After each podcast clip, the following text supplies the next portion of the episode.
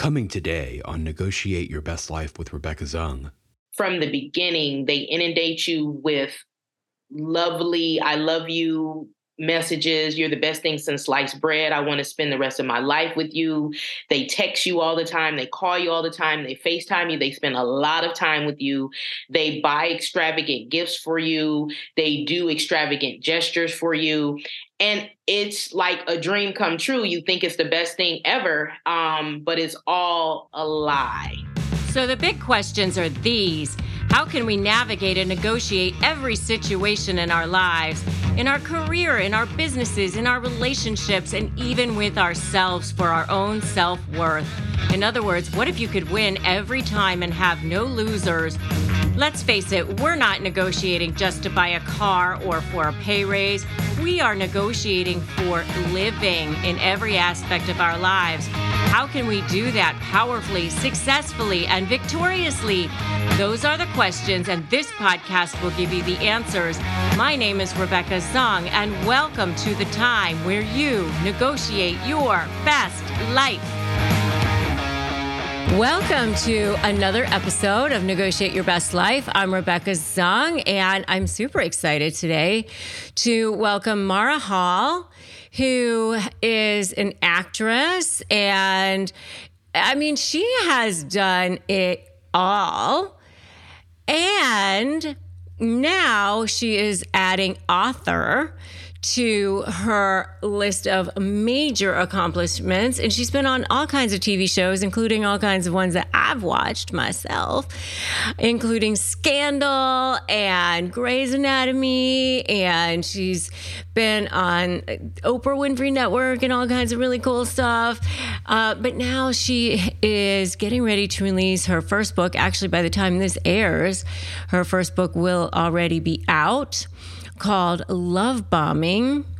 And it's all about her experience with a nasty narcissist. So she's going to get into it all and how you can heal from narcissism.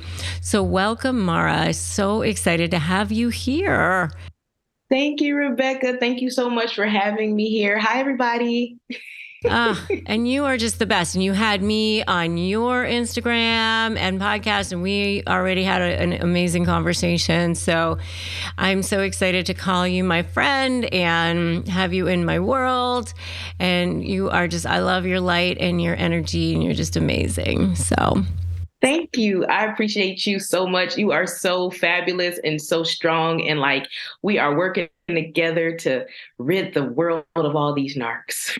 I know, exactly, exactly. So, first of all, you have had an amazing life. So, tell us a little bit about you and your background and your I mean, you were on Grey's Anatomy and Scandal. I mean, like tell us all about your life in general.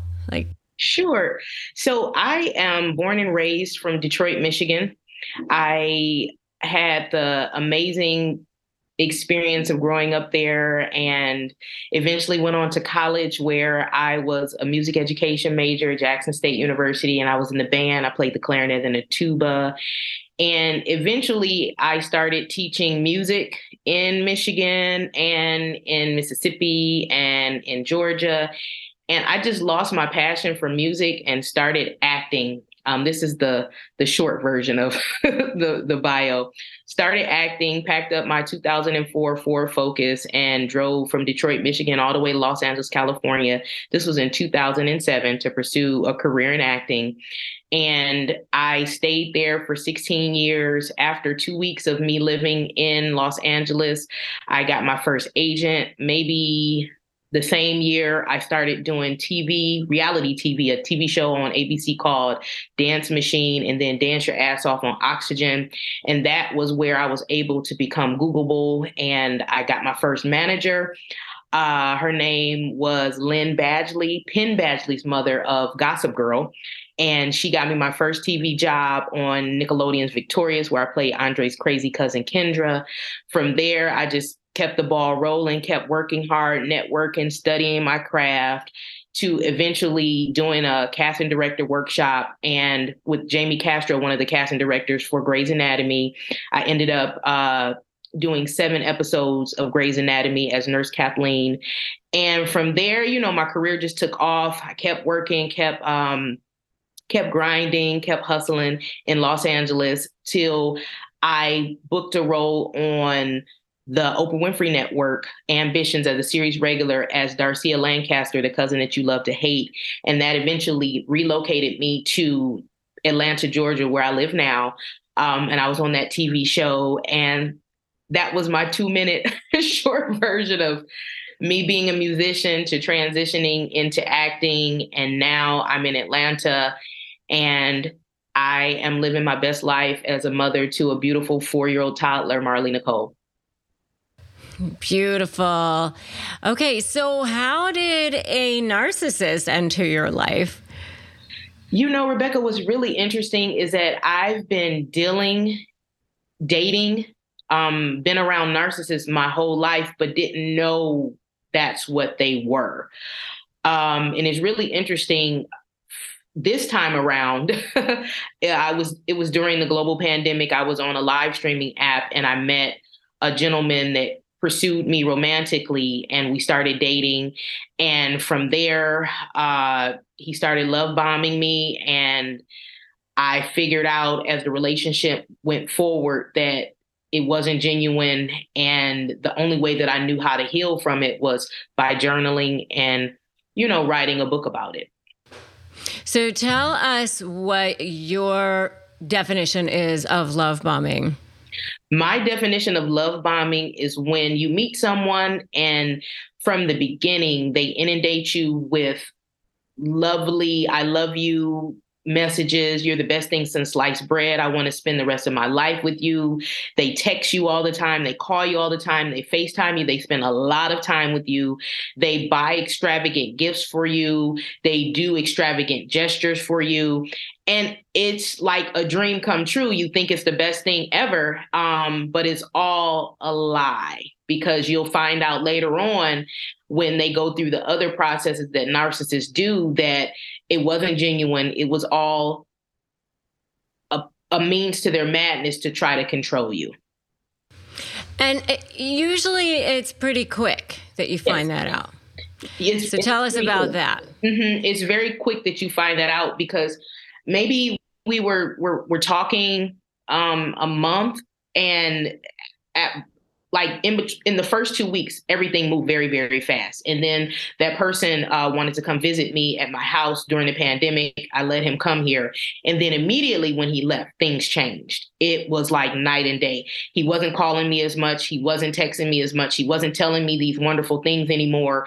It was like immediately um, things changed, and it started the devalue and the discard uh, process of what narcissists do. Okay, so tell us about devalue and discard. Let's go to devalue next. Yeah, so with my mindset narcissists and, and all narcissists, because birds of a feather flock together, they all do the same thing. With the devalue process, everything that I did wasn't good enough anymore, or I was becoming worrisome, or I was calling too much, or I was needy. Whereas I just talked to you last week all day for seven hours, but now you don't have time for me, or you're working all the time. Whereas before you had all the time in the world to call me. You call me all day, all night. We would be on the phone all day, all night, but everything changed now. So um, I wasn't good enough. I don't really think he he he would say that I would have issues, that I had unresolved issues like with my parents, and just tried to downplay me or make me think that I wasn't good enough all of a sudden, where before I was his princess, his queen, and and and saying you know different terms of endearment like that, and it, it immediately changed. Right, and and then how is it that narcissists get people to then stay in their world? Because they devalue right away, and all of a sudden you're needy, they're lying, they're you know they're they're ghosting you, they're not showing up why wouldn't people just immediately go, I don't need this? You know, how do how do people get that? How do narcissists get people to stay there? How do they get well for for me and just in general in that love bombing stage?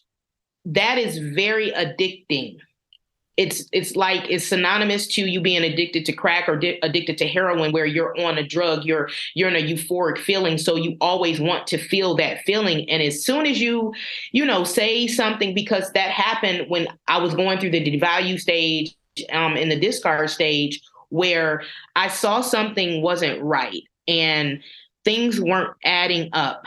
Uh, it seemed like he was bipolar or he had like some personality issues. I didn't know what it was, but I just knew something was wrong. And me and him got into like a really, really bad argument. And he was yelling at me at the top of his lungs. He was just really acting like Dr. Jekyll, Mr. Hyde. And I said, you know, this is too much for me. I wish you nothing but the best. God bless you. Good luck. And at that time, I'm like, I'm about to move on because something is wrong here. And that's immediately that night, he started to gaslight me and love bomb me again. And so because you already have that initial euphoric love bombing period where you're already bonded with this person or trauma bonded with them when they're saying these things again because you're a natural empath and you're believing what they're saying to you because you tell the truth. You would think someone else would tell the truth. So you get sucked back into it and then it starts over and over again and they keep it going. So like i remember vividly being on the phone like am i in the twilight zone? Why is this person saying all these things to me? And now he's calling me at two o'clock in the morning saying oh you're going to leave me? You're going to make me get another woman? I thought you said you love me. I thought you said you want to spend the rest of you just called me everything but a child of god three hours ago sir. W- what is going on here? And so I didn't know anything about narcissism. I didn't know this is what people do. So I, I just I, I didn't know. right. They, they know how to manipulate you. They know exactly what to say. Mm-hmm. mm-hmm. Right? Yes. yes and yes. they and they future fake you. Yes. Yes. And they yes. say exactly what they know you want to hear. Absolutely. So Absolutely. that you'll stay. Absolutely. Absolutely. And, it and it's this rubber band thing. Mm. Like they push you to the edge and then they snap you back in right? Yes. And and this happened to me at least 30 times you know where we would get in an argument and or I would try to leave him alone. And I still didn't know he was a narcissist. Still didn't know. And he, like you just said, the pushing and the pulling and and the devaluing and the discarding and then the gaslighting. It's just it was total BS the whole time. It's like if you say you want to do something, if you want to be with me, then be with me. You know, the next stage that happened was we um he was coming. But I wanted, I wanted you to, to explain that because I want people to understand, people who aren't in relationships with narcissists, to understand well, why don't people just leave? You know, if they're treating you badly, why don't you just leave? You know, and and and because a lot of people I think think that. And I want you to explain it's just so not that easy and I I you know, and I think it's really important that you explain why it's not so easy to just go, oh, yeah, you know, I'm just going to be out of here you know? It's not easy um, because I, you know i would talk to my mother about it and she wouldn't understand. Just why can't you just let it go? Why can't you just leave him alone? And you you if it was a regular relationship that's exactly what what would that's what you would do in a regular relationship. But this is not a regular relationship. This is something that i feel is very demonic very toxic. And anytime you try to leave their sole mission is to control you to use you for their narcissistic supply because they're empty and soulless on the inside. So they don't want you to leave because they're sucking all your goodness away from you Okay. And every time you have an interaction with them, they're pulling that energy, they're pulling your vibe, they're pulling all of your your inner goodness and they're using that to fill themselves up. So that's one thing. Another thing is that anytime you try to leave them and you try to move on down the road, they're going to do many different tactics to pull you back in and to to grab you back in just so they can have you under their thumb it's the sickest thing I've ever encountered because I, I literally can tell you, I'm like, why won't this person just leave me alone? and then they would have other people that they're talking to that they're dating. He had a whole girlfriend i didn't even know anything about. And then he would have mm. several other people that he's talking to at the same time. So why are you why are you bothering me? Leave me alone. I, i've said leave me alone. I want to go on with my life. Every time i try to go on with my life he's pulling me back in i love you don't leave me all of this and every time for at least the first 10 times you want to believe it because you really from the love bombing stage, you really are in love with this person. Mm-hmm. And you want to believe somehow on some level that maybe they do love you. Maybe they do think that you're special, that, you know, you do have something that's real. Yes. Well, you think it's real. Coming up, more on Negotiate Your Best Life with Rebecca Zung. Powerless. I felt like I was possessed under a demonic spell of this person where all I could think about was them and why they didn't love me and why they would do this to me. Are you struggling with how to negotiate and win? Maybe you're dealing with a personality that's particularly challenging, like a narcissist or other high conflict personality, and you're feeling powerless. Make sure to download my free Win My Negotiation cheat sheet at www.winmynegotiation.com.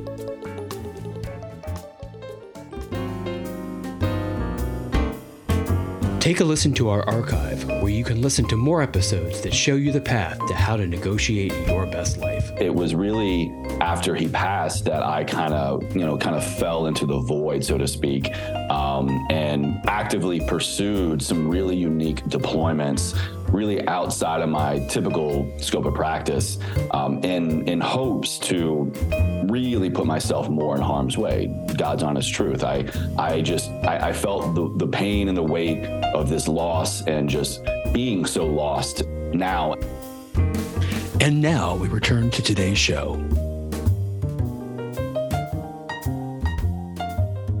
I thought it was real. I thought you know, I was the Bonnie to his Clyde because he was artistic. You know, he was he was into artistic endeavors. Um, and I was an actress. I was going to be his muse. I just thought he was like the best thing ever. And I really thought that this was my guy. This was my man. This was would be my potential soulmate. But it was all a lie. It was all a lie. And it as as the process kept going on and on and on and uh, into a year later and he's still doing the same things, it's like enough is enough. You start writing about it, you start researching, you start finding wonderful people like yourselves on, like you on Instagram and on Facebook where you see, okay, I'm not crazy. This is a thing. This is real. This person is is systematically trying to manipulate me and trying to take control of me and is literally playing me to the left. And once you realize that and you see everything that's going on, you're like, okay, I'm not crazy. I'm just going to have to figure out a way to heal from this and move on. Yeah. And what was that moment for you? I, I knew when we were we were on one of the app. We were on the apps, and he was trying to embarrass me having his um his flying monkeys, and those are terms for people that are advocates for the narcissist to take up for them that believe everything that they say and they attack you in the process because they're trying to defend the narcissist. When he sent his flying monkeys out to me, I knew that something was wrong. Why would this person try to embarrass me? Why would this person try to um, harm me when I'm just trying to go on my way?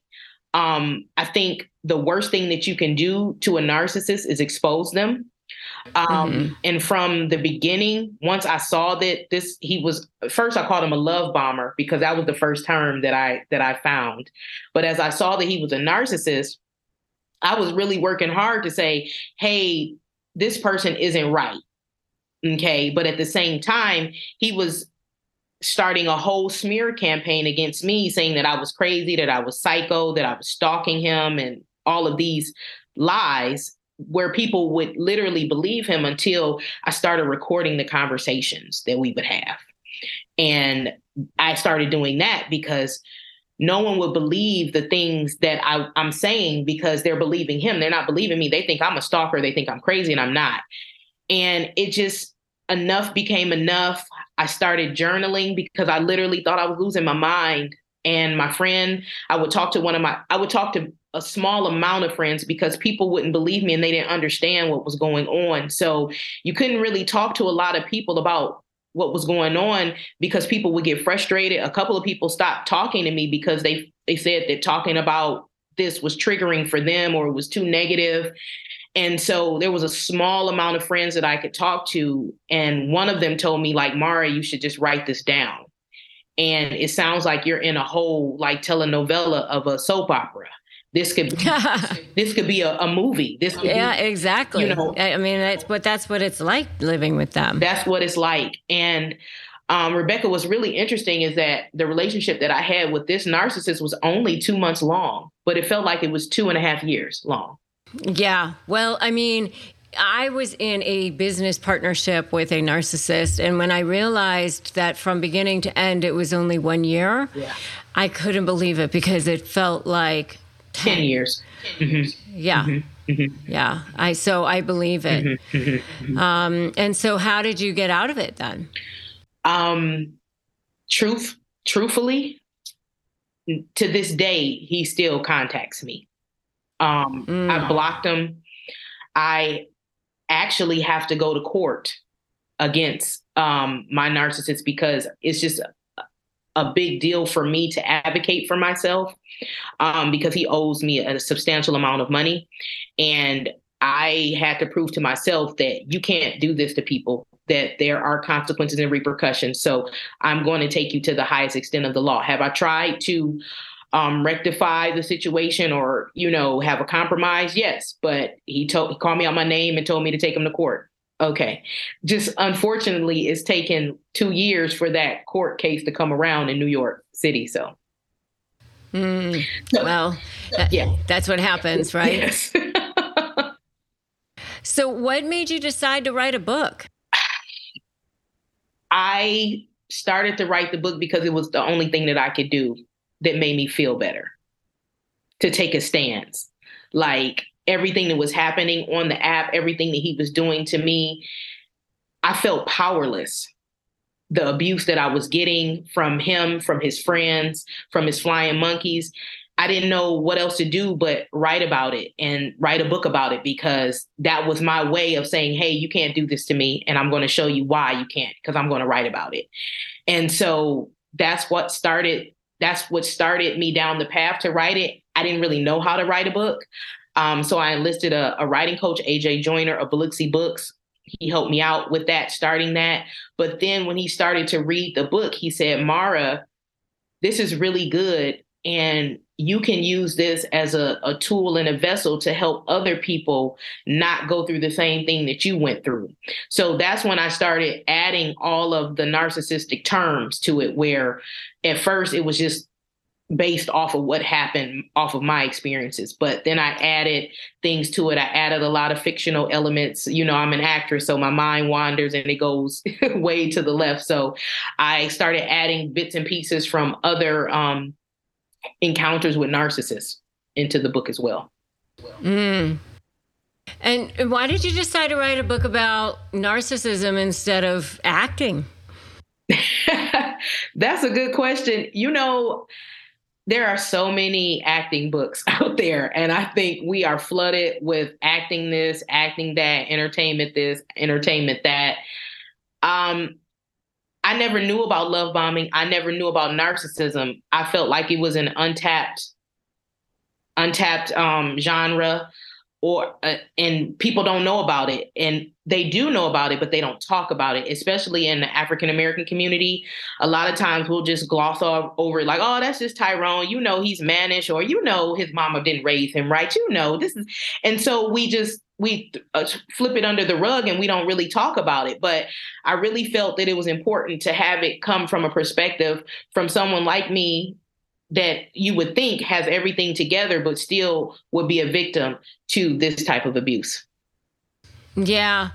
And, you know, one of the things that I like to do is is I, I, I like to get people to actually verbalize how they felt when they were at their lowest because I think it's important for people to feel what other people were feeling, you know, and, and actually understand that it's not just them you know? So when you were at your lowest can you verbalize some of the things that you were feeling? Because you you just used the word powerless and i think when when you when people hear that you, that's how you felt people are going to go oh yeah i felt that way too. Yeah. So can you just verbalize some of the other words like that you felt at your lowest? Powerless. I felt like i was possessed under a demonic spell of this person where all I could think about was them and why they didn't love me and why they would do this to me. Um, I felt, uh, I felt black, a black hole of of deceit and deception, and and I felt sorrow. I felt pain. I felt misery. I I wouldn't wish, I felt powerless. I felt hopeless. I felt like this would never end. I felt like literally I was about to die. Mm, yeah, that's just so. I, thank you for being willing to be so vulnerable and sharing yeah. that. I mean, it takes a lot of courage to to come out and talk about that and share that. And so I really appreciate you being willing to do that because I think it takes a lot of courage to do that. You know, I mean, I I know for me you know, I didn't want to talk about it for the longest time because I'm feel I'm over here going, you know, I'm supposed to be strong, I'm supposed to be powerful, I'm supposed to be this badass attorney, but you know, I felt like it was in sharing my story like that it, it helped a lot of people, you know? Right. Because for me, it was like, I was I would wake up in the middle of the night I'm thinking about it. I would wake up in the morning I'm thinking about it. As I'm waking brushing my teeth I'm thinking about it. I'm walking the dog I'm thinking about it. It's like you you just like it takes over your thoughts. You, all of your thoughts. literally all the time. You you, you just you, you become obsessed. Yes. Obsessed. Yes. You know? Uh, obsessed to the point of a ritual of of following what he's doing on social media. If he was on the live streaming app, watching his every move, watching his girlfriend, watching the other girls that he's dating, seeing what they're doing, seeing if they're saying anything. I mean, because you feel like they're they're out to get you. They're out to get you and and then you because the empath in you you want to help the other person that's involved with him let them know hey abort abort get away from him. Yeah i mean like oh my god you know? Mm-hmm. so do you feel like you've healed now? I i am probably like at 80% i say 75% I, i'm a lot better. Um, i still have a long way to go. I'm in therapy. I this has been therapeutic just talking on different platforms and being on Instagram and just the community that we have, the narcissism community, and just how much me telling this story is helping other people and the things that they're writing is so needed. Like because people just don't have an outlet as to why this is happening or how they can get out of it. And i know that i am making an impact and that's all i wanted to do. Yeah. And mm-hmm what do you hope that readers take away from from your book? I hope that readers will see the signs of a narcissist from reading my book. Like they can recollect and say, "Oh, that's what happened in Mara's book to Heather." Oh, that's when Kyrie did X, Y, and Z. Oh, wait a second. This guy is talking to me too much and he's like laying it on thick. Whoa, he, is he love bombing me? Because my friend said, Mara, I think a guy I dated, he was trying to love bomb me. She said yeah. that to me like a couple of weeks ago. I said, I said, well, how did you know? He was he told me that he wanted to get married to me. I was like, yep, run, Forrest, run. And run, run for the hills, right? The hills, yeah. So that's what I would like for people just to see the signs so that they don't have to go through this. Yeah. And protect mm-hmm. themselves. Mm-hmm. protect themselves and protect their family and their friends just to to bring more awareness to it so people are cognizant of who what because uh, because there's a lot of selfish people out here. So there's difference between someone being selfish and someone that being self-absorbed and being a narcissist. Yeah, absolutely. And so where can they find it? Where can they find out more about you?